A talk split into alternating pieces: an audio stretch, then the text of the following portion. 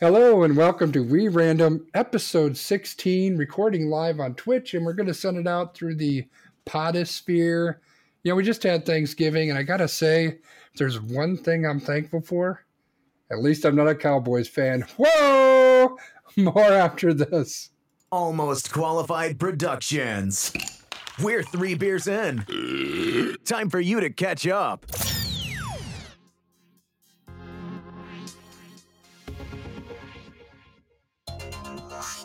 Welcome to We Random, episode 16. I'm Brian. That's Christopher. Say hello to the people, Christopher. Hello, people.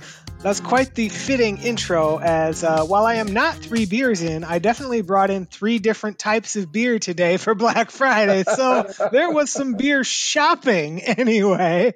So uh, we hope you are all happy. We hope you are all safe. We hope you all had a great Thanksgiving. Today, we are here to bring you We Random. As you know, this is our fantastic fun time where we use our Wheel of Doom to go through some selected topics. We have a nice topic list today that includes a lot of random stuff from baseball to COVID to Amazon to sad faces and more. So, I say, how about we just jump right in and see what happens, Christopher? What are your thoughts on that?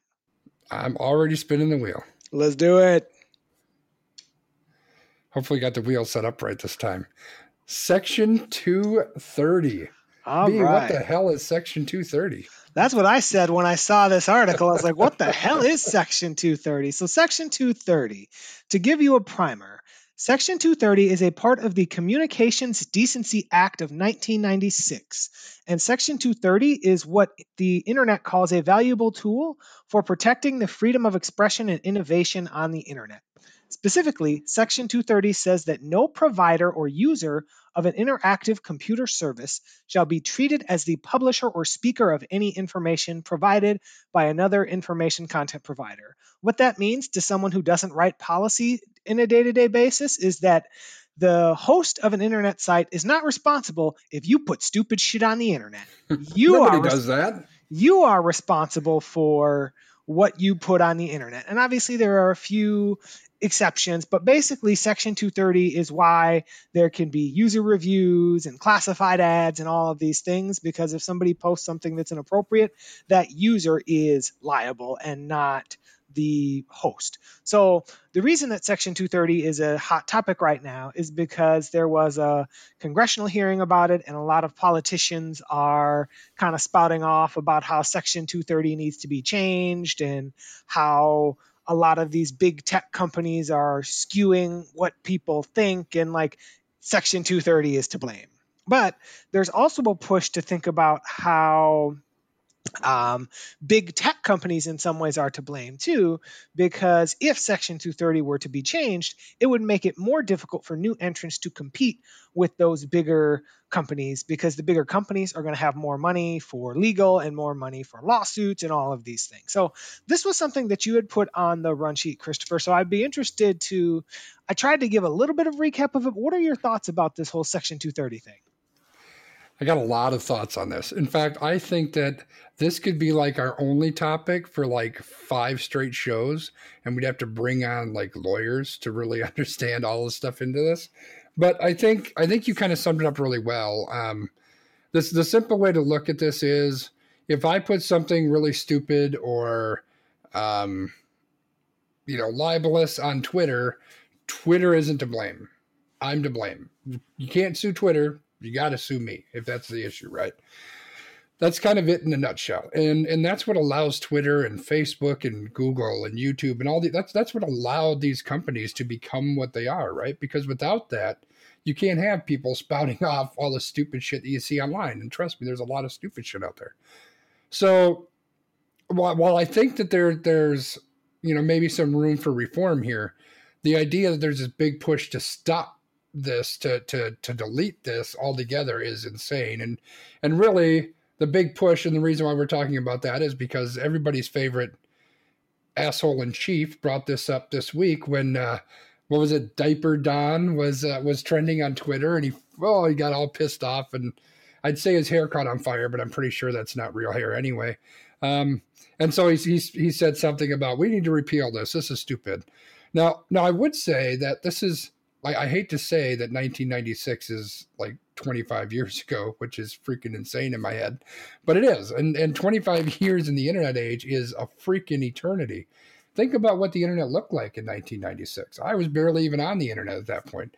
So I think that it, it, definitely needs to be looked at. It needs to probably be reformed in some way, shape, or form. But I think we have to be careful what we do, right? I think it's there's a lot of people that look at this, especially Trump, right? Trump looks at this and says, "Well, how come Twitter is putting a tag on my posts that say this is misleading and not true?"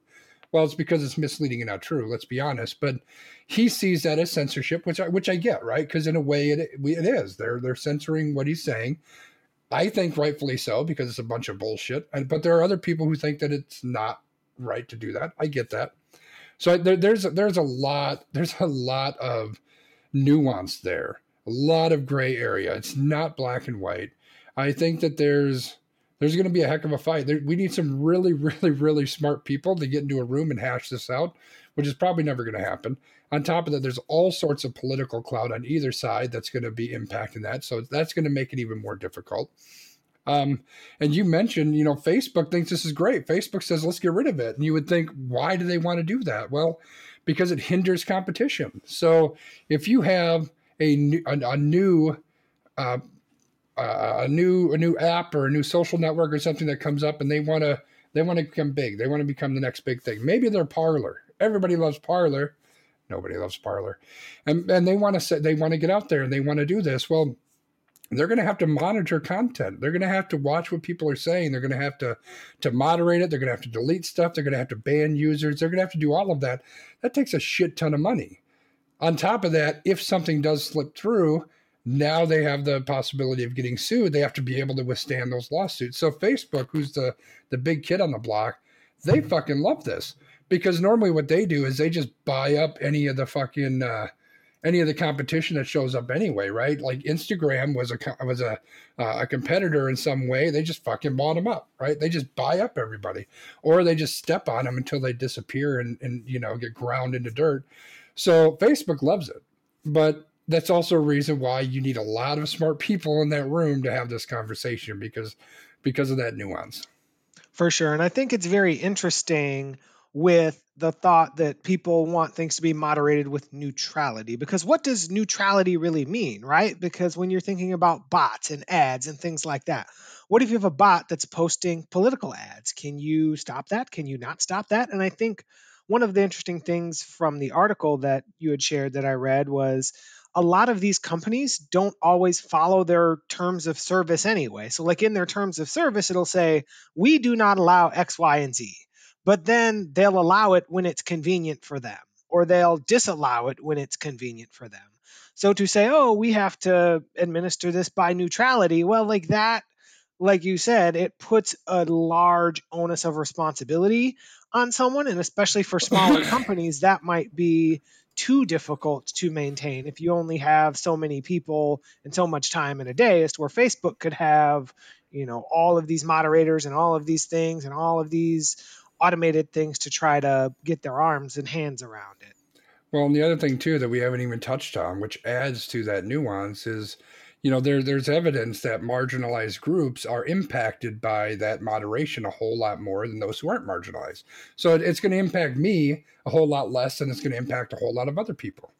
Um, and that's a problem because now what are we going to we're going to end up in a point where we're silencing those voices that we need to hear more of you know that's and that's just again more of that nuance this this is a really big big issue in my mind i think this is something that it needs to be looked at yes but it needs to be looked at with you know with kit gloves on because it would be very very easy to screw this up wholly well, and I think another thing, and this is probably going to take us off track, so I don't want to run too far down this road. I just kind of want to like take three steps and like point. Run, Forrest, run. I think some of this is training people to use the internet better. This is kind of like that thing that we talked about last week with fleets, where it's like, well, I can just put this fleeting thing out there and no one will remember it. The internet yeah. remembers everything. So we really need to train people what are you putting on the internet and why are you putting this on the internet and what are you taking from the internet in terms of what you're listening to and what you're watching and what you're believing, because that's why we have to put these disclaimers on people's posts to begin with because Aunt Nora on Facebook is like, oh, look, he said this. Right. And it's like, that's not accurate. But it's on Facebook, and no one on my Facebook lies to me because these are all my friends. And we know that that's not true. Yeah, there, there's and and you're never going to be able to to educate the masses like that, right? It's just it's never going to happen. So I don't know. It's it's it's a very interesting argument. It's a very interesting conversation that's going to be happening. I think, um, and I, I think everybody needs to have their voices heard, right? Um, but but yeah, I, it'll be very interesting to see what happens with this.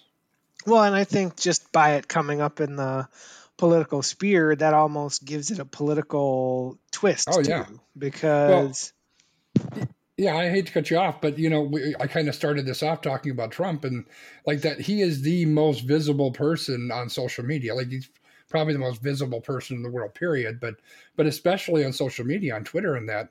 And then the, and as soon as Twitter kind of put their foot down a little bit, I mean, they didn't stomp it down, but they just kind of like tiptoe down there, and they started to put those those notices on there.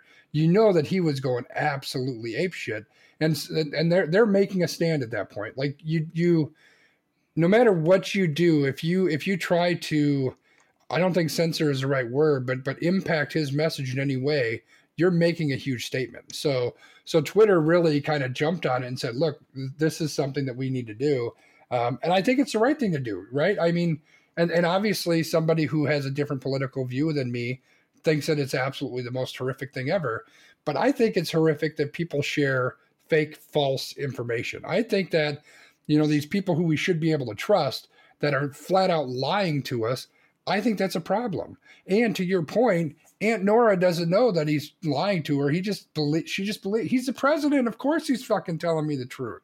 He's the leader of our country. He is the person on the top of the i gotta choke down best country in the world. You know he's got to be telling us the truth and people are going to buy that. And it, and and entire you know the, the the stock market is going to change on every word that he says. Business is going to change. The way that people are treated is going to change. So many things are impacted. And so when he's spouting off about bullshit that isn't true yes i think that we need to have some sort of notification say look this is not accurate. But then of course the the other side of it is is who's making that decision? What is their angle do they have a political influence on it right? Like i i would probably make certain decisions on that account that that wouldn't necessarily be right on the line because fuck him anyway.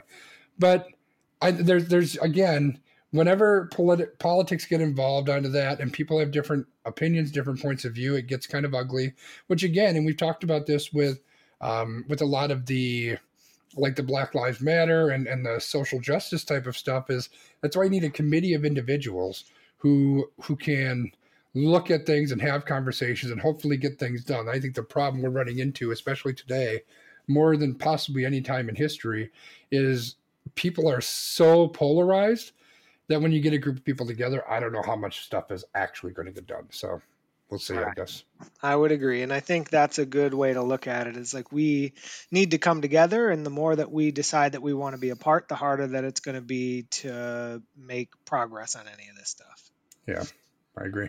Well, let's spin the wheel and continue to use our uh, freedom of speech here to talk about some more topics. Let's do it.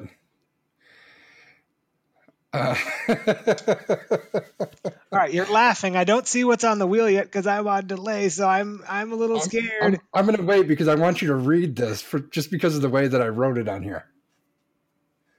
Oh, now I know what it is because I already see it in the little topic window. So, the Packers and MVBS. all right, so we have a couple of different topics to talk about with your Green Bay Packers. So, obviously, you will be hearing this after the Packers play this weekend, but we're going to talk about what happened with your Green Bay Packers when they played an awful, terrible, no good football game against the Indianapolis Colts. They fucking That- suck. That game was capped by a fumble in overtime by Marquez Valdes-Scantling that had the internet abuzz. Um, MVS wrote on Twitter, quote, death threats over a football game? Jesus, you people need help. It's actually sick. I'm good. My team's got my back. Many of his teammates did tweet in support of MVS, and his head coach also provided support for him when a media member asked him point blank, How can you deal with MVS? Now, there's a couple things here that I want to talk about with the Packers. Number one, with MVS, I don't feel like you should ever be sending athletes death threats for their performance in sports. Like that is just not something that we should be doing. We should not be tweeting athletes that kind of crap in general, whether it's over fantasy sports or their real life performance or whatever.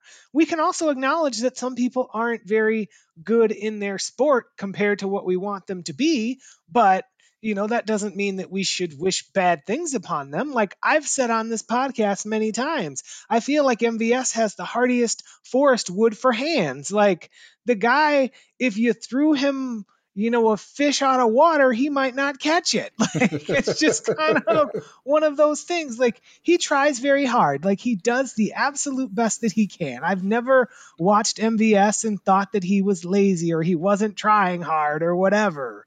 So, you know, I have no real animosity towards the dude, right? But I mean, it's hard with something like that because people get so in their feelings about football. And they're like, oh my God, this man sucks. And then, like on Thanksgiving, you watch Will Fuller score 33 fantasy points and like 180 yards or whatever he had in that game against the Lions. And then you feel really sad because the Packers are like, well, we might bring in Tavon Austin. So, you know. Dude, let me just say, when I read that, I'm like, you motherfuckers. You know, you could have drafted a fucking wide receiver or two, but.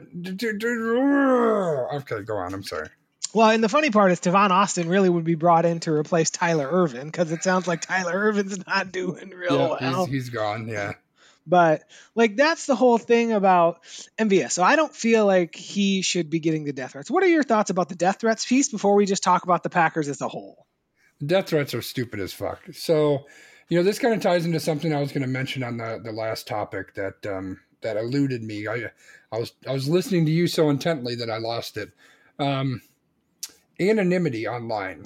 This yes. is a big, big, big problem. This is why you see this a lot more on Twitter than you do on Facebook. Um, it's because we thought that anonymity, right? When when the, when the internet kind of started and Twitter came around, anonymity seemed like a great thing. People can have these conversations. You know, they can they can share content. They can they can kind of keep their privacy but still be on online. But the problem is, it just went way off track, and now people are just ugly, horrible fucking people. And the thing is, that's who these people are, right? So there there was a big blow up on Twitter in, in the gaming sphere this last week um, where a couple of women were attacked, like uh, not not physically attacked, but verbally attacked. Um, some big, huge uh, YouTube channel really went after them, and uh, somebody had commented somewhere along the line. I don't remember where it was. I think it was in the Discord for that YouTube channel that was attacking them. Um, and basically, the person said, "I'm not racist." This is online. This is this is this isn't the real world. I'm not racist in the real world. This is just online stuff. No, a, you're an asshole. Two, you're an asshole. And three, you're a fucking racist. That's just who you are. And people are more comfortable sharing that information um, out on the internet because they're because they're anonymous, right? Um, and I think that's a huge, huge problem. I would hate for the fact I hate that we should get away from that. that. That's kind of where we are. Is we kind of have to dial that back because of all this shit. So then that takes us to the death threats, which are just absolutely insane. What the fuck is wrong with people? Like, I don't like MVS as a player. Like, I have no, I don't know the guy as a person, but as a player, I'm not excited about it. The guy drops more balls than he catches. He's he's not great. I I I want them to replace him with somebody, but I'm not going to send fucking death threats to the guy, right? Like, what the hell is wrong with that? And I think that we need to balance that too because we have the the the best access to athletes that we've ever had in our lives, right? Like you can communicate directly with these people, with these athletes or actors, whoever it is, these people that that you respect, that you idolize, that you root for. Like you can con- you can you can talk with them on Facebook or on on Twitter on Twitch or whatever the case may be. Um, but but that comes with responsibility too, right? Like you you can't like doing this is, is just asinine, and it, it it infuriates me on so many levels. Like we've talked about the different ways that people are assholes online, and this is just one more example of that.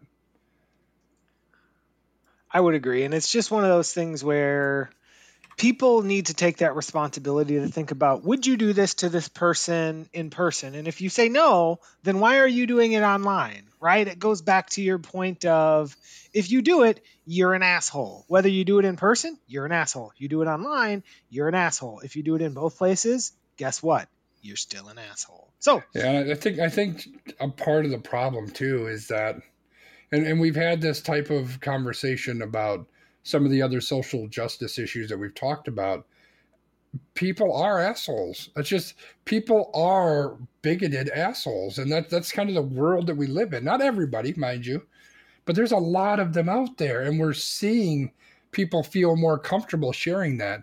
And we've seen it online. We've seen it in the gaming world. It is fucking insane. You see that all over the place. And now people are starting to feel more comfortable taking that, like this asshole in the Discord server, and they're starting to show that in the real world too. So it's always been there. It's always been there behind the scenes. Yeah, it, you know, in in private when I'm at home, I may be saying certain things or doing certain things, but people didn't have a didn't have that um, that way of kind of letting it seep out into the real world, and the internet really opened that up. And then on top of that, that you know these people get into these um, these little hub, holes with other people that think the same way they do, and then it just kind of grows. It's, it's just asinine. I think it's it, it, it's it's a very scary thing that these people are actually sending this these comments. Most of them don't have the balls to do anything about it, but just the fact they're thinking that and feeling that is is asinine. Um, and the more that this is out there and it just keeps building on top of itself, the more that I'm worried that it's going to become an even bigger problem than it already is. I agree. And do you know what is also a big problem? What's that? The Green Bay Packers defense. Like Oh Jesus fuck. Wait, wait, wait, wait. One second. What what's that? Oh wait, that's the wrong one. They fucking suck. That's the one. I think they both were appropriate for That's- this scenario. They pretty much are, yeah. But like the whole thing, so the MVS part aside, that game, I called that a ball don't lie game because there is no way that the Packers should have had the opportunity to win that game based on how they played. Like their defense, like you could have suited up a 75 year old. Oh, wait, what's that? Philip Rivers is a 75 year old man, basically. like you could have suited up a 75 year old man and he could have run right up the middle on this defense. Like they gave the Colts anything that they wanted. Philip Yeah. Rivers was just messing around and let them get just back in the game enough that they could throw a ball down the seam to our old friend uh, MVS and three defenders converge on him and he actually catches the ball. And I'm like, right. what? So then like the fumble, I'm like, yeah, this is a ball don't lie game. Like this is the straight up Rasheed Wallace ball don't lie. Like the ball is just telling us that they didn't deserve to win this game. Like the other thing that like boils me about this team is that they make poor decisions again and again and again and they're rewarded for those poor decisions again and again and again. Now, don't get me wrong. I think that Jamaal Williams is a fine football player. Like he is your league average running back dude that can step in and do a good job. There's no reason that that man should be on the field on fourth down when Aaron Jones is on the sideline. Unless Aaron Jones has fallen down, has the coronavirus, and can no longer play, that man needs to be on the field on fourth down. well, and they threw it to Jamaal Williams too, didn't they? They did, but that Yeah. play, like that wasn't his fault. Like that play was a hot mess to begin with. But the fact that Aaron Jones wasn't even on the field, I'm like, no, you have earned this L. Please take it.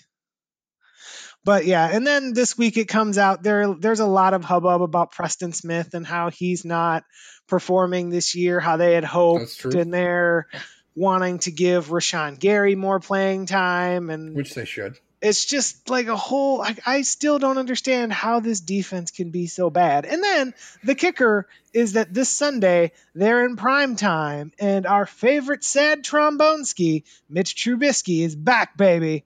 And uh, he's we're, we're gonna get to see this uh, great packers defense against uh, sad trombonski and i'm a little scared big c i can't lie to you. You know, it, the, I've been how long have I been bitching about this defense? I don't even know. It's uh I, I, I kind of get tired of bitching about it all the goddamn time, but it's this this defense is so horrible. And to your point, like they shouldn't be. They've got some legit players on on the defensive side of the ball. They've got possibly the best cornerback in the league. They've got you know one of the better rush guys in the league. They you know middle of the line. Uh, Kenny, what's his name? Kenny, Kenny something. Kenny Clark. Am I thinking? Kenny Clark is one of the best interior linemen in the league. Like he's not Aaron Donald, but he's you know he's he's in the discussion of you know top ten or something. Like they've got legit players on that defense, and they are absolute fucking garbage. Now they probably don't have a linebacker, so maybe they could use one or two of those. But they're just they're just trash. But like you cannot ever count on that defense to to stop anybody. You just can't. Like there like there were so many times on Sunday and it was funny because one of the announcers I think it was Troy Aikman he's like I'd love to be able to tell you what the Packers defense was doing there but I Right. don't know because Nobody like they knows. had they had a linebacker trying to cover a wide receiver on a slant route and it's like um that's not going to work guys Yeah, it's I don't know what the fuck they're doing. And I've said it before, I was super excited when Pettine came in. I thought that he was going to do some exciting things, but it's been fucking trash. Like the guy's got to go. And and I think what really blows my mind is this we haven't had a good defense since what? Super Bowl time? Brett Favre Super Bowl time? I don't even know. Yeah, Like, because like, the defense always 45 sucks. defense, the 45 defense was terrible too, but like they figured it out. yeah, it's just like we we've got to do something, and I understand that they, you know, that they're they've they've been lucky, and I, I we had this conversation earlier this week. Is you know they've gotten lucky that they got back to back Hall of Fame quarterbacks, but dude, when when Aaron Rodgers retires, we are going to be a fucking three win football team, guaranteed fucking teed. Because we're we, we're we're not going to have a quarterback that can save our ass. Our defense is complete trash. We're going to give up 25, 30 points a game, which when Aaron Rodgers is, is scoring 25, 30, 35 points a game, you can kind of get by. But when you got Jordan fucking Love or whoever the fuck they're going to throw back there, you know, throwing three picks and maybe a touchdown a game, you're not winning any games, man. And it, you know, here's here's maybe maybe this is a silver lining. This is this is the glass half full approach. As I was watching my second favorite team, whoever's playing the Cowboys, that's probably not my second favorite team, probably my third favorite team. I, I was watching, um, oh God, what's his name? Chase something. Chase Young, is that right? The, the Yeah. number two pick. Yeah. This dude is a fucking stud. Like, just like, dude. And I'm watching this guy just fucking wreak havoc on this team. And I'm like, dude, why do we never get a fucking stud like that? And the reason is because we're we're always drafting like 25th or something, right? But in a couple of years, baby, we're going to be in the top five of the draft, and maybe we can get us a defensive stud. That makes me excited. Kind It's it's true. Although, like the last time they were up at twelve, like I, I don't even remember who they picked, but I don't feel like that worked out for them. anyway. Probably someone garbage. Yeah, you're So, right. Yeah. I don't know. It's just one of those things where it's frustrating, but we're gonna be fans and we're gonna watch and we're gonna see what happens and we're gonna hope and we're gonna see, you know, does MVS drop more balls? Does the defense give up more runs? And most importantly, does Mitch Trubisky get benched again? Oh, but here's the fun part. So. Do you want to hear your fun circle of life for the NFL before we move to our next topic? Sure. So, as we were just talking about, Mr. Trubisky was initially benched for Nick Foles. Nick Right. Foles, when he was in Jacksonville, was benched for um, he was benched for Gardner Minshew, who was then benched for Jake Luton, who was benched for Mike Glennon, who initially was the one who got benched for Mitch For Trubisky in Chicago. Oh, let's give it up, everybody, to the Chicago Bears. They fucking suck. and that's our transition to the next topic. Because spinning the wheel. Sad faces about SMS. What is that all about, B? Obviously, when you see the little green bubble, you feel sad, right? okay, so sad faces about SMS. Google has rolled out something they call the RCS based chat in their messaging app. So this is something that's been a couple of years in the making. It's not an iMessage for Android that many were hoping that it would be, but it has been something that has enhanced the uh, Android market. The Android market has a pretty vast majority of the world's smartphone market. So um, the Google folks are single handedly responsible for rolling out this RCS worldwide. And basically, the thing with RCS chat is that it supports many of the same features of iMessage, such as higher quality media, message reactions, typing indicators, and things like that. And also, with the um, RCS, it is soon to support end to end encryption. So that's something that's going to help it to be more safe. Now, people are kind of starting to push back and saying, well, like, why isn't iMessage playing nice with this? So we can finally all be connected because Apple always talks about how they want things to be safe and privacy centric.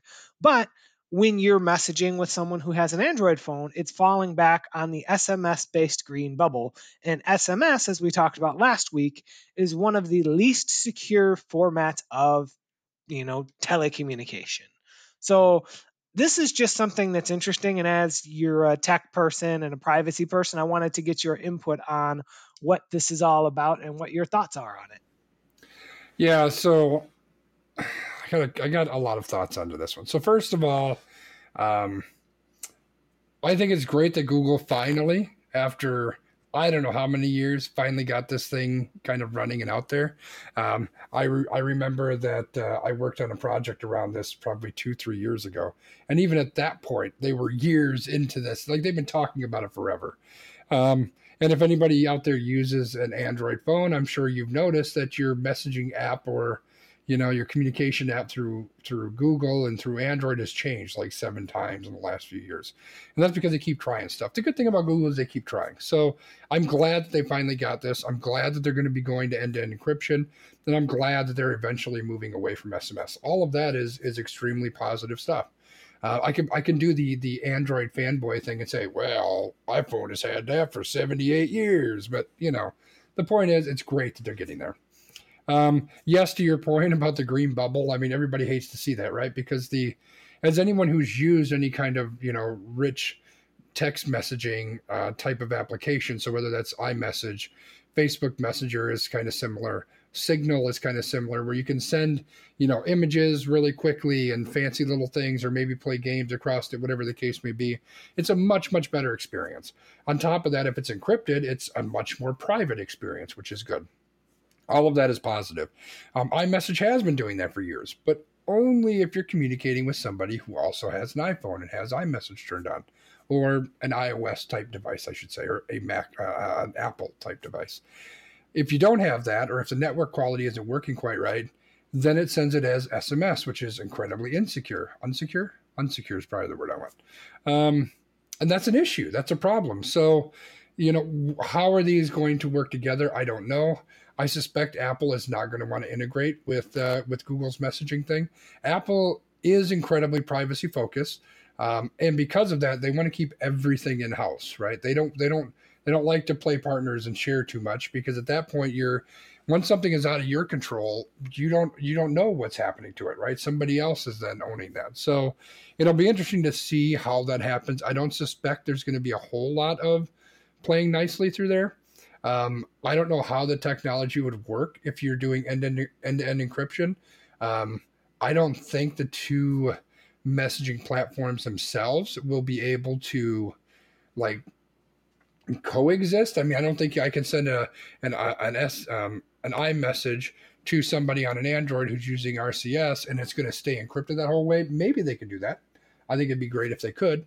I would be great if um, you know my iMessage can connect through to somebody on that Android using that RCS, whatever the app is that they're using, and we can still communicate with some of those um, you know more data centric type of things. Like I can I can send somebody on an iPhone a message and put a little sticker on there or something. It's cool. It's fun. It's you know allows for a little bit more dynamic conversation versus just text.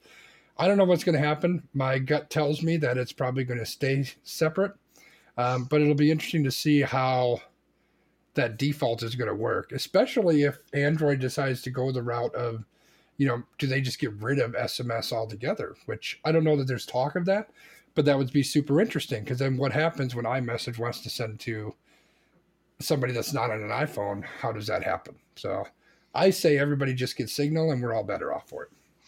Yeah, I mean, Signal's interesting. Like for me, like I feel like Signal's an extra step, but I also feel like it's nice now that it does integrate phone number, so people can either text you just at your number or they can send you stuff straight through Signal. So it's interesting.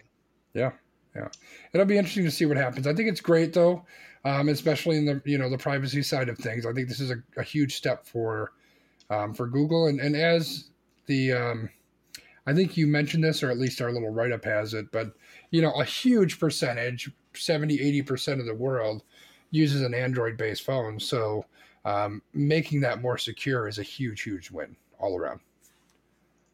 Agreed. We all know how important information security is. That's right. Get rid of your Amazon Echoes. Anyway, are we ready to spin? What if that comes up on the wheel? Oh yeah, we might have that on here. Well, do you we're need, gonna find do you out. Need, do you need to throw your challenge flag so we can talk about that? I don't know, maybe. But first, this is a holdover from last week, and I'm glad that we're going to talk about this one. Um, I don't know how to pronounce her name though. Kim Ng. I don't know how to pronounce her last name. Yeah, same. So that's what we're going to go with. But we wanted to mention this because we thought that this was interesting. Kim Ng has become the first woman to be nominated as a general manager in Major League Baseball. So, uh, based on that, there's kind of a lot of people that are like, this is great and, you know, this is amazing. And one of the things about this is, you know, an article that I read talked about 30 years of patient observation. So, one of the things is that Kim Ng moved through the ranks starting as an intern in the University of Chicago, playing softball, working her way up into MLB offices, including working for the Los Angeles Dodgers and the New York Yankees. So a lot of time and dedication was spent into this. And people are like, you know, while this is great, we still need to look at how half the population in America occupies just slivers of the top professions across our world. So, one of the things that I pulled out because I like data is the Bureau of Labor Statistics 2019 Outlook shows that 19.3% of software developers are women. They make up just 13.4% of aerospace engineers, 9% of aircraft pilots and flight engineers, 22.4% of clergy, 12.4% of decision makers in US venture capital firms, and on and on, right? And it's just interesting to see that there are still lots of places where women have not yet been either allowed the opportunity or have not, you know, been advanced that opportunity. I don't want to necessarily say not sought the opportunity because I'm sure that there are people who have, but it's interesting to note that while this is definitely an achievement, we need to continue to do better. This is kind of similar to me to that NFL diversity thing next week, last week. What are your thoughts? Yeah, I was going to make that that same connection, right? Like we we talked last week about how it's important that for for to have a more diverse workforce at the higher level of, of the NFL or, or really any any business, you have to have people who throughout the ranks, right? Like like you, you can't have a company that's 98% white males and then just, you know, stick a, a black man or a black woman at the top of that company and say, look, we're good. Like, right? Like, you can't have the Green Bay Packers, who maybe their entire front office is white guys, but then you hire a black coach. Hey, we're great. Look at that diversity. That's not how it works, right? You've got you need a lot more diversity among the ranks. On top of that, I think she is a perfect example of somebody who started basically at the bottom and just worked her ass off to get to the point where she's being recognized and has the opportunity to uh, to help lead a team. And I think that's super super important. I think that. Um, that diversity in, in, all walks of life. I think it's important through throughout an entire organization, throughout all the different departments and all the di- different roles in, in a, uh, a company are important and in teams and in sports teams. But I think that it goes way beyond that. And I think it starts as their kids. I think as people are growing up, right? Because one of the arguments that I have seen, and these are from asshole people online too, is uh, you know we talk about the the the STEM areas, right? Which is what science, technology, maybe math. I don't. I don't even know what the STEMs are. I should know that, but I don't. Yeah, science, technology, engineering, mathematics. There we go. So there's there's a there's a lot of uneducated opinions that well girls just don't like that stuff. Well, Maybe, maybe they don't. But they've also been engineered since they were very, very young that these are the things you like, right? I mean, we could even tie this into gender identity and all sorts of things. But, you know, when when when you've got your you know your five year old twin boy and girl right um, you're probably giving the boy a football and giving the girl a doll. So does it make sense then? Like like like why are we shocked that 10 years later the boy wants to try out for the football team and the girl wants to take home ec or something right? I'm making a lot of you know generalities there but like you've conditioned people into a certain way of being. And so so it makes sense. That's why a lot of this stuff doesn't happen. And I know I'm taking this way out of the sports world, but I think this is a much much bigger topic than just the sports world. So if you if you if you're if you're pumping your son with, hey, go play a bunch of video games, and maybe he wants to get into software engineering, but because the girl was playing house, maybe she wants to go into being a chef or something. So I think that's where a big part of this impact comes from is early on throughout their entire childhood boys and girls, or whatever gender, whoever they are, need to be given a wide swath of education and experiences and let them figure out what they want to do. And and maybe there's there's a uh, an importance right now specifically to kind of make sure that girls and and other you know outside of of just just being female but but other um uh, what am I looking for? Like other demographics, you know, based on your religion, based on your ethnic, you know, background, whatever the case may be. Maybe we need to make sure that they're getting experience and exposure to those areas, making sure that they they know what careers are out there as uh, somebody who you know um, maybe something in the computer world or in engineering or in math or those those areas where you don't see a, a big number of minorities or women, which I guess falls into the minority category, maybe we try to help push them a little bit in that direction just to give them an exposure. It doesn't mean you drag them kicking and screaming and say, you're going to be an engineer, but at least open the door and say, hey, I want you to go experience this. I, I've got a niece who's 15 years old and I continue to give her exposure to computer programming and and uh, coding and those types of things, just to show her, hey, these are things that you could do. This is stuff you might be interested in. Maybe she hates it, maybe she never wants to do it, but I want to make sure that she's at least exposed to it, and I can give her some education, and I can walk her through and teach her some of these things to at least give her that exposure, and then she can make up her mind. At least at least she can't say 10 years from now, well, I never even knew that I could code stuff. I didn't even know that existed. She's not going to have that as, I don't want to say an excuse, but that's not an experience that she's had. So it at least opens that door to some some degree for her. I think that's super super important, and I have really talked for a long time.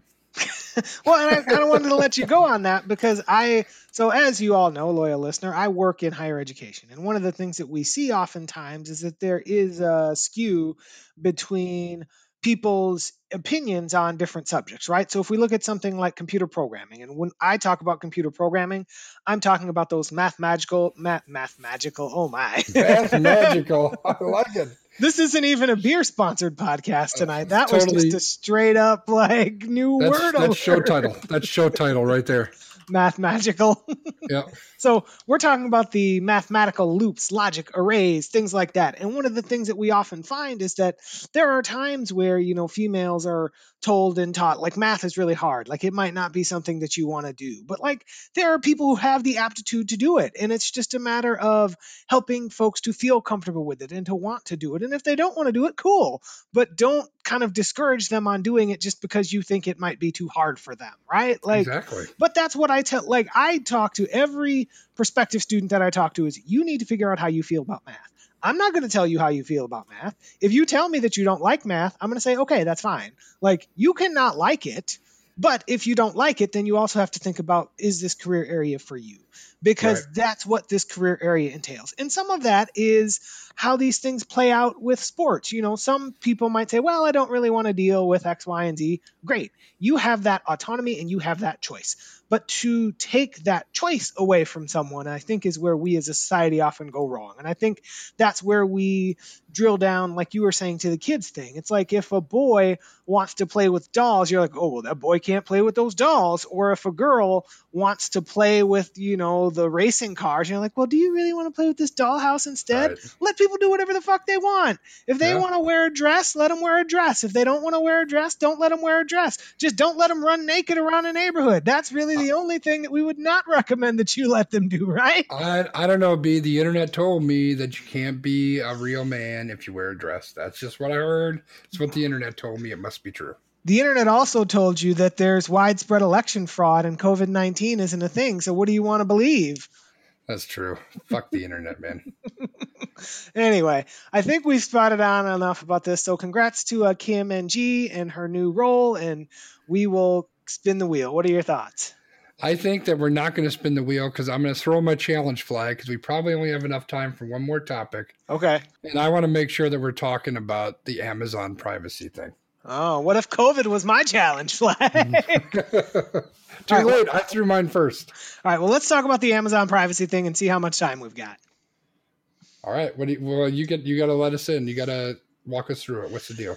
All right. So we are going to walk through Amazon's privacy backlash. Amazon, everyone's favorite company, is launching a product or service called Sidewalk in the United States.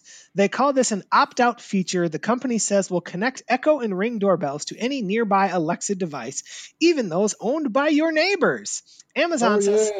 Amazon says Sidewalk uses Wi Fi from neighbors to create a shared network that helps devices work better, but some have raised privacy concerns about this. Sidewalk uses Alexa devices, including Echo and the video doorbell, to create a shared network that helps devices work better, quote unquote, according to Amazon. It allows nearby devices to use a portion of a neighbor's Wi Fi bandwidth so devices can have more range. Um, it looks like this is a bridge device and shared. I don't like for me, my first thing was like, why am I giving Wi Fi to other people? If you don't pay for your own Wi Fi, that's your problem. Yeah, no, that's that's true. So it's just kind of in layman's terms, as I understand it, and I am certainly not an expert in this area, but um, I, I, am a, a, a, strong reader of this kind of stuff.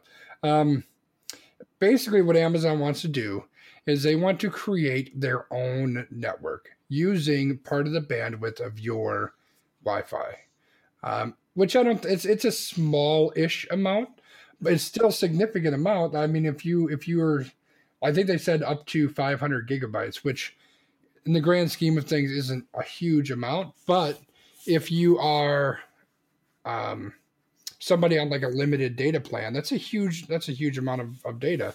Although I, 500 gigabytes seems high, so maybe that isn't the right number. But the point is, they want to create their own little Wi-Fi area, and and each of your Amazon devices, whether it's an Echo or a Ring doorbell or whatever the case may be, it's going to be on that network, and it's also going to expand that network. So think about if you visually, I should have created a visual for this.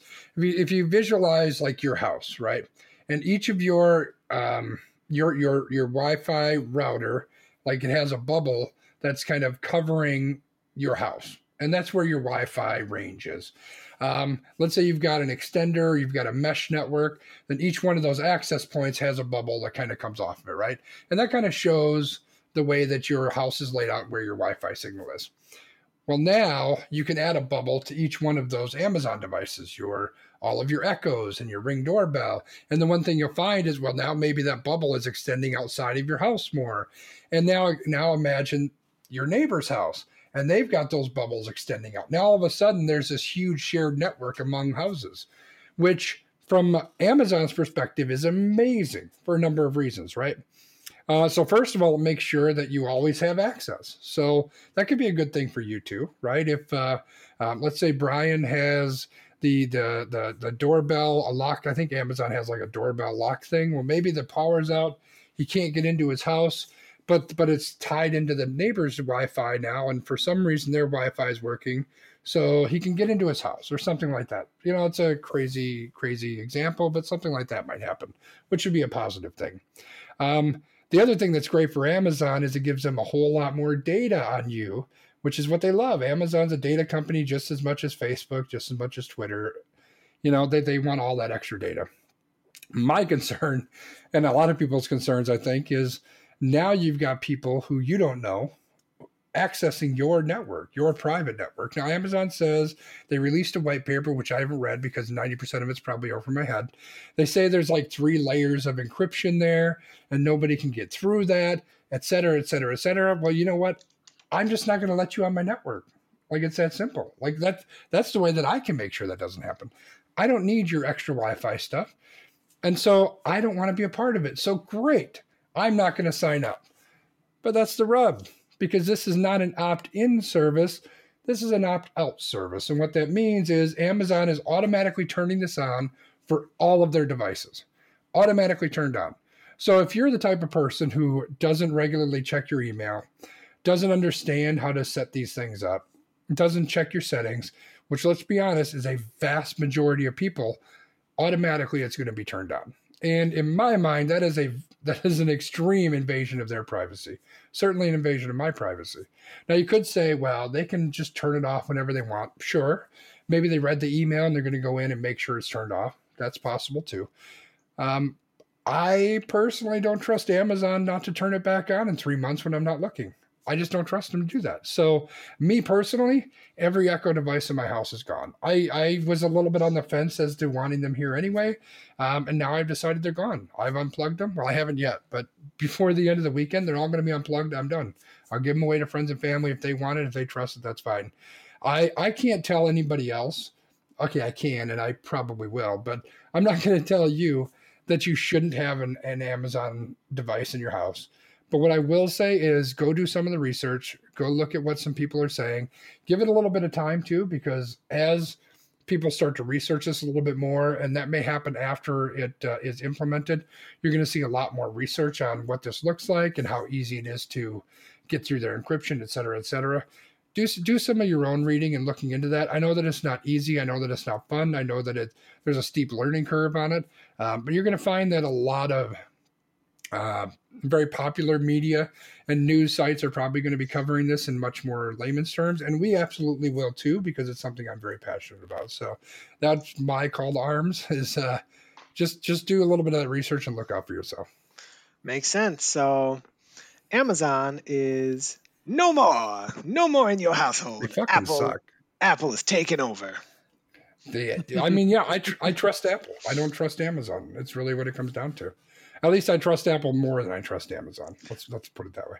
I mean, it's interesting though. Like Amazon has always had weird stuff. Like I have a friend who always told me, if you ever have one of those Amazon devices, I'm just coming over to your house and ordering random stuff because it's not going to know that it's you. So That's true. yeah, if you have that turned on, it could absolutely happen. And and then the other thing worth mentioning is that Amazon has multiple different situations that have come up that have shown issues with privacy tons of them have. And to be fair, Apple's had that too, where they've recorded certain things on your devices. Um, like when you're talking to Siri or whatnot, where, where Siri gets automatically triggered and uh, they're recording stuff. That that happens there too. They all do that. They all have that in their their um, terms of service. Um, but Amazon's had a bunch of different things that have come up, and, and that's something I don't want to. We I've talked about this enough, but something worth looking at as well. And and all of these companies are going to have them to some degree. The other thing to keep in mind too, just on a grander scale outside of this main point, is anytime you're connecting any sort of device to your home network, be very diligent at looking at what the security looks like. The truth of the matter is, the vast, vast, vast majority of them are completely horrible and they're leaking your data. They're allowing people access into your network. Be very, very, very careful with those. That's fair.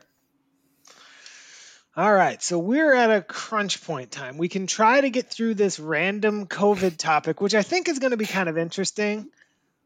Do you want to try to set like a time limit on it and see if we can get through it? Well, if we're going to do a ranking thing and we're going to do an extra point, I've got a hard stop at seven, so we can try it. We'd have to, you know, put like five, ten minutes on it. We might be able to do it. All right. So basically, the thing with this COVID topic is we need to get our arms around COVID because everybody is still cray cray for COVID. So, as you know, Um, lots of people were having Thanksgiving this week, and lots of politicians and lots of other people were saying, hey, you really shouldn't go do Thanksgiving. So, for example, the mayor of Denver, Michael Oh, Hancock, Jesus fucking Christ. urged people to stay home for Thanksgiving, then conveniently flew across the country to see his family. Like within an hour of him sending that message. Within an hour, he flew to Mississippi with his wife and daughter. When this came out, he tweeted, I made my decision as a husband and father, and for those who are angry and disappointed, I humbly ask you to forgive decisions that are born of my heart and not my head. Like, No, you're an asshole. like meanwhile pope francis wrote an op-ed where he praised medical workers and criticized groups protesting the covid restrictions and there's other things out here like the kelly stafford thing where she said i don't like living in a place where they tell me what i can and cannot do. And then there was a lady in kansas who referred to covid lockdowns as comparable to nazi germany saying that do you really want people telling on their neighbors and friends and family like nazi germany? Like and also saying seeing a person walking towards me with a mask and sunglasses and a hat used to make me fear fearful. Now I don't feel anything at all, and that makes it worse. Now, one of the things that I want if, but what if they're what if it's a black man? That's different, right? oh god. I mean, See- come on, Karen, lay it all out on the line. So here's my thought about this COVID stuff, and, I, and this is why I wanted to bring this up. I feel like this all comes back to personal accountability, right?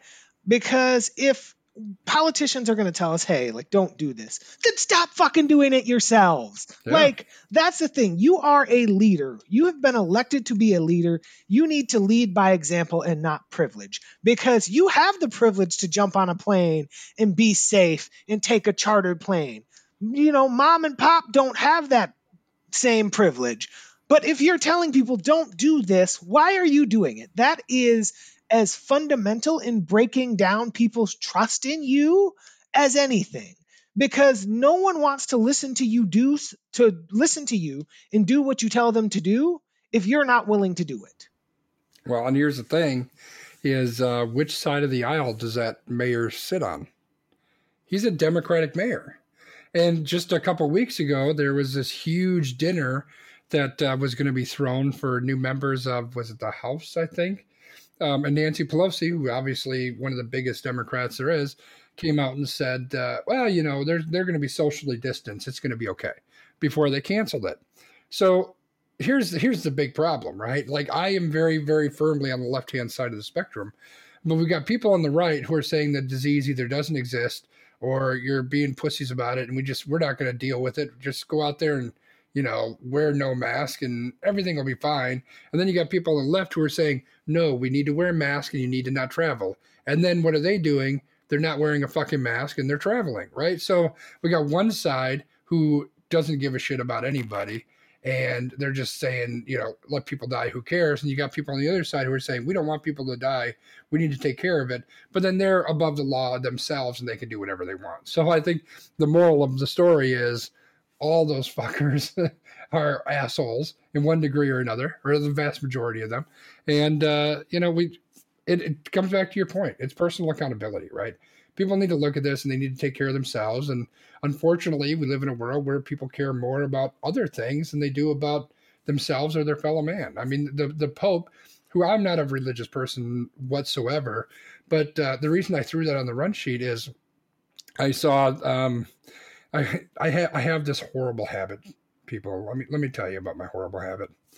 I actually read the comments on Facebook. It's a bad thing. Don't do it. I'm doing it for you, so you don't have to do it. Um, and there was a story about you know the Pope after the Supreme Court decision that they um, they removed what New York was trying to do to limit gatherings at church because God forbid you have to go to church to pray. Like I figure you could pray in your own fucking house. What the fuck do I know? You can even dress up in your fancy fucking church clothes and pray at home too. You can do that too. You can probably buy some fucking crusty bread and some cheap ass wine and even do the the bread wine thing. You can do that at home too. Like all this shit can be done at home. But now I'm I'm on my religion train and that's a different story. So the Pope came out and basically said, you know, we we need to take this seriously. We really the thing is is these decisions they hurt primarily the most vulnerable people in our society. and those are the people we need to watch out for the most the people who are already sick or the people who you know don't don't have the means to to take care of themselves if something bad happens. These are the people we need to take care of. And instead what we've got are a bunch of people who are saying ah fuck them. Who cares? I don't give a shit what they say. There is somebody on this fucking thread in the comments. Um, somebody actually called out and said look this is so the initial comment was something about you know this is right we need to we need to be able to go to our church fuck you, dude. But then somebody comment is like, dude, this is this is the Pope. This is this is like the head of your whole group, right? Like he's the one who's saying, you know, as as Christians, we need to take care of the people that we can take care of. That's what we're all about. And somebody commented and said, He's not the Pope, he's not a Christian, he's the Antichrist. And I'm like, what the fuck are you talking about, people? Like blowing my fucking mind. The the way that people just twist things to fit their stupid ass crazy fucking Karen narrative. I my eyes popped out of my head and started bleeding. I I I don't know how to I don't know what to do with these people anymore, man. I think I know what you should do. I think you should play the Zeke Elliott. Zeke Elliott, feed me of the week because that's what this has to be. Because you eating this is like Zeke Elliott just filling his belly with that bullshit that makes him fumble on fourth down. Uh, there was a gift. I just got to point out that there's a there's a streamer that I follow on Twitch or on Twitter, and I watch him every now and then. But his his his like his Twitter handle is like Ezekiel underscore three or something. or something. Yeah. yeah. So like every week bunch of Cowboy fans who are pissed because the Cowboys suck, so they're pissed every week. They start posting all this bullshit about Zeke Elliott is horrible and Zeke fumbles and blah blah blah blah blah. But they tag him instead of the real Zeke Elliott, and he responds to all of these like a smartass. It's fucking brilliant. So you should look it up. It's great. It is pretty brilliant. My favorite thing of the week that I saw was there was a GIF of Zeke Elliott's head transposed onto Kevin from The Office, where like Kevin was walking in with the chili and he like oh. spilled it all over the floor. oh, that's brilliant! I love it. Anyway, so that's our COVID cray cray for the week. So now we've got two options. We can roll into our uh, extra points and we can save the uh, random rankings for another day, or we can pound through this random ranking. What are your thoughts here? I'm thinking based on time. Let's uh, let's just run straight to the extra point. All right. So random rankings is going to take the week off. It's it's got to buy it. It uh, contracted COVID nineteen along with Lamar Jackson because we forgot to talk about that fuck knuckle for the Ravens who had symptoms and went into the office anyway, and that's how they've gotten themselves into this position. No, fucking people, man. But Anyway, so I'm going to let you go first with your extra point this week because every time that I do an extra point, you're like, I should have gone first. This week, you get to go first. Hit the oh, people. I don't, I don't like going first, but um, so I had an idea as to what I wanted to talk about. And then I went back and forth as to whether it's too early to do this, but I'm going to do it anyway. So last week, our extra point was about trying to help other people, right? And Trying to um, people who who are maybe not in a position that you are or that we are, and how can you help out? And I mentioned then that I had an idea that I wanted to kind of spur on, um, because it wasn't it was there wasn't enough time to do something for Thanksgiving. So for the next month or so, I'm going to mention this here and there um, on the podcast, definitely on stream, um, because I, I want to. I'm in a position where where I can I can kind of help some other people, and uh, I think there are some people out there who are also in that position. Um, and I think it's important that we do that if we're able to. And I want to share a story that leads into this. So, uh, as I mentioned last week, uh, I grew up poor. I think it's a word that we would use. In fact, my uh, my dad used to say we po. We can't even afford the or on the end. Like we just po. Um, and that impacted all sorts of areas of life. We don't need to get into all that. Last week, I talked a little bit about how that impacted Thanksgiving and how we got food delivered to us at one point or a couple times. Um, and we were all excited because we we knew that we'd actually have a Thanksgiving meal, which was nice. But this is a story that um, this is a this is a Christmas story, and it's a story that I try to to reminisce on as much as I can, and it comes up every time this time of year. And because today is Black Friday, where people are buying all kinds of crazy stuff that they don't need, they're going to resell it, they're going to give it off to people, whatever the case may be. I thought this was a good time to kind of ground myself and, and maybe ground some other people too. So um, I came home from school. It was, uh, I was in my teenage years. So I was probably 13, 14, 15 ish, that, that range. Um, probably in the 15 range. Um, and I came home and uh, I'm going to date myself here. Uh, I noticed on the kitchen table was a cassette tape. Now, for those kids out there who don't know, a cassette tape is what we li- use to listen to music before you stream music, which were CDs, and before the CDs, they were cassette tapes. So there was a cassette tape. It was a Garth Brooks cassette tape. "Ropin' the Wind" was the exact album, and uh, and I asked my mom, who was home at the time. I said, "Hey, what what is this?" And uh, she told me that um, some people had bought gifts for us because we were poor and they wanted to make sure we could have a good Christmas. And uh, she said somebody bought that for you. She says, uh, but I know you, I know you don't listen to that kind of music, so um, I'm just going to keep that and I'll I'll buy you something else. And uh, I don't know why, at that age, right, that this even dawned on me to say, but um, I said no. I'm gonna I'm gonna keep this and I'm gonna listen to this.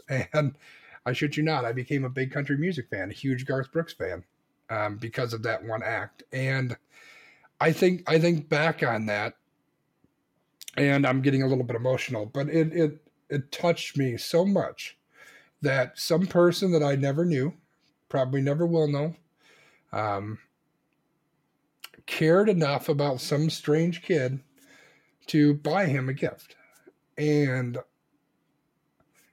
Christmas and the holidays, I think, are whether you're religious or not, it's a very special time for people, but it's also a very, very difficult time for people. Whether that's because they've had loss around that time of year, or maybe they just can't afford to give a great big Christmas to to their families or their friends or, or the people that they love. And I've I've been blessed over you know the last number of years that I'm in a position where I can help some people. I, I sure as hell can't give a bunch, but I can give something, and I want to do that. So uh, there's a couple different local groups that I'm kind of looking at. I'm still deciding exactly which one I want to support and how to support that. But in the coming days and weeks and month, um, I'll be sharing that with you either through the the Twitch channel, social media and then on this podcast i'll bring it up as well. And and i'd, I'd like to ask anybody who's listening or watching if you are able and if your heart's there which i certainly hope it is um, that you you assist as well. And if you don't if you don't want to give or if you can't give but if you don't want to give to to the certain group that that i come up with find your own. Um, one of those things where you can just buy a gift for somebody or buy a meal for somebody or, or whatever the case may be. I think this is a time of year when when we really need to help people and a lot of people are struggling. A lot of people are struggling hard. So i think that's something all of us can do and that's my ask of you. That's great. I mean i definitely want to know more about that. I'm definitely willing to jump in and do anything that i can do and i think this kind of ties into my extra point. I didn't know that it was going to tie into my extra point but i think it's very interesting right? Because one of the things that I'm going to talk about today is finding your A plus skill. This is something that I stole directly from Trent Shelton. This morning I got up and it was beautiful outside and I'm like, I'm going to go for a walk. So I put on my audiobook from Trent Shelton and I'm listening and I'm thinking and he's talking about, you know, everybody's got a skill and you have to figure out what it is. And sometimes your skill is something that you can monetize, sometimes it's not but find your skill and then be able to give that to the world. Because if you keep it to yourself, you're not doing anyone a service. So, whatever your skill is, give it to the world. And I think that that's part of this, right? Because there are some people who might not be able to give financially, but you might be the type of person that can help someone to build something that they need. You might be the type of person who, by just listening to someone, can help them feel valued and part of something. You might be the type of person who can do something for others that they're not able to do for themselves, you know, shovel their walkway or whatever. So there's lots of different ways to give back to the world. And if you're able to find what your skill is and you're able to give back to the world, I think that's what the most important thing is because your legacy is what you leave right now. And it's not about your legacy. You don't have to make it about you But when you don't make it about you, that's when hopefully you will achieve the most because you're not thinking about how this is going to benefit me. You're thinking about how this is going to benefit the greater good. Yeah, no, I, th- I think that makes a ton of sense, and I think it's it's really about looking looking beyond yourself, right? That's what it all comes down to is is looking outside of that box, and I think that's something we're all capable of doing. I think it's all we need, something we all need to do a little bit more of. Honestly, I'd, I'd agree, and it was interesting. One of the other things that uh, Trent was talking about is the difference between happiness and you know desire or the happiness and want because people always will say happiness i want to be happy. Well, sometimes what makes you happy isn't what you need.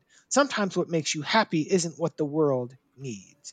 You know, the connection between happiness and want and desire sometimes is not great because people will say, Well, I want that PS5. I need that PS5. That PS5 is going to make me happy.